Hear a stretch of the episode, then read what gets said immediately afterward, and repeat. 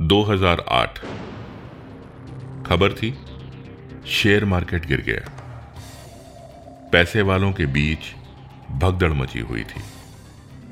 बिना पैसे वाले तो खैर वैसे ही भागते रहते हैं।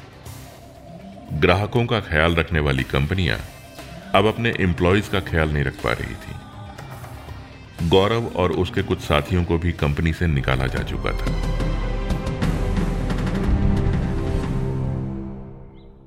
अपनी तीन महीने पुरानी कार में बैठा गौरव सोच रहा था।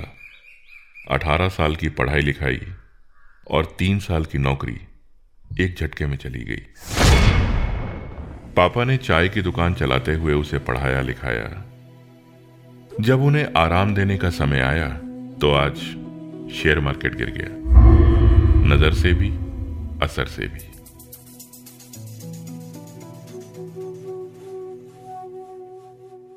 रात के दो बजे हैं।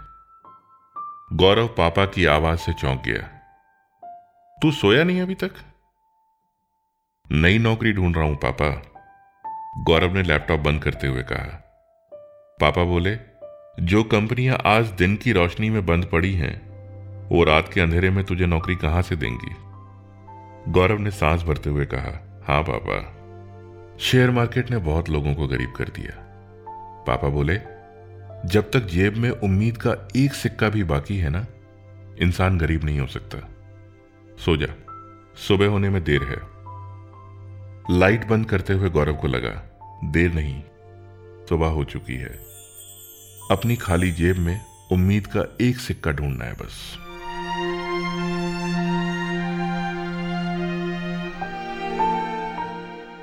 कॉफ़ी हाउस में दोस्तों के साथ बैठा गौरव थोड़ी देर तक अपने चारों ओर देखता रहा। माहौल ऐसा है कि कॉफ़ी के स्वाद पर किसी का ध्यान ही नहीं जाता। कुछ अखबार हैं, थोड़ा म्यूज़िक है और पेश करने का अंदाज। गौरव ने कहा, मिल गई नौकरी। बाकी दोस्त इससे पहले कुछ पूछते। गौरव वहाँ से निकलकर सीधा पापा की चाय की दुकान पर पहुँच गया। पापा सकपका गए। सब ठीक तो है? चल घर पे चल के खाना खाते हैं। दुकान पर काम करने वाले लड़के को गल्ले की ज़िम्मेदारी देकर पापा गौरव के साथ घर आ गए।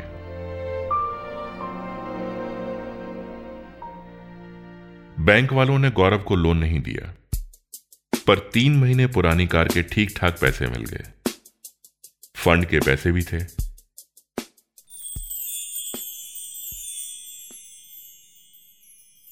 तू चाय की दुकान में पैसे लगा रहा है? ये नया टीवी, नई कुर्सियाँ, ये फ्रिज। गौरव बात काटते हुए बोला, पैसे नहीं पापा, अपनी पढ़ाई लिखाई और नौकरी में सीखा हुआ हुनर लगा रहा हूँ। ये देखो, अपनी चाय की दुकान की वेबसाइट। इंटरनेट पे मैंने ये सब जब पापा बोले, बेटा, ये सिर्फ़ चाय है, इसको लोग बस पीते हैं। इतना ताम झाम गौरव ने कहा अगर मैंने ठीक से आपकी दुकान में काम नहीं किया तो कंपनी वालों की तरह आप भी निकाल देना। सिर्फ़ एक साल दे दो।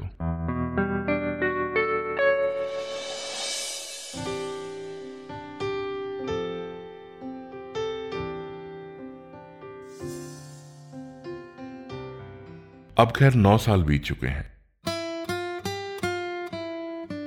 गौरव, शहर में टी स्पॉट नाम की तीन दुकानें चलाता है। बैंक वाले भी गौरव की नीयत और हैसियत दोनों पे भरोसा दिखाने को तैयार से लग रहे हैं।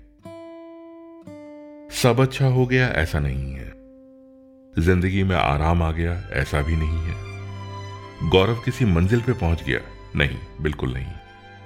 लेकिन हाँ, गौरव जानता है कि रास्ता सही है, क्योंकि इस सफ़र में उसकी जेब में उम्मीद का सिर्फ़ एक सिक्का है, जिसे वो जितनी बार खर्च करता है ये सिक्का वापस उसकी जेब में लौट आता है।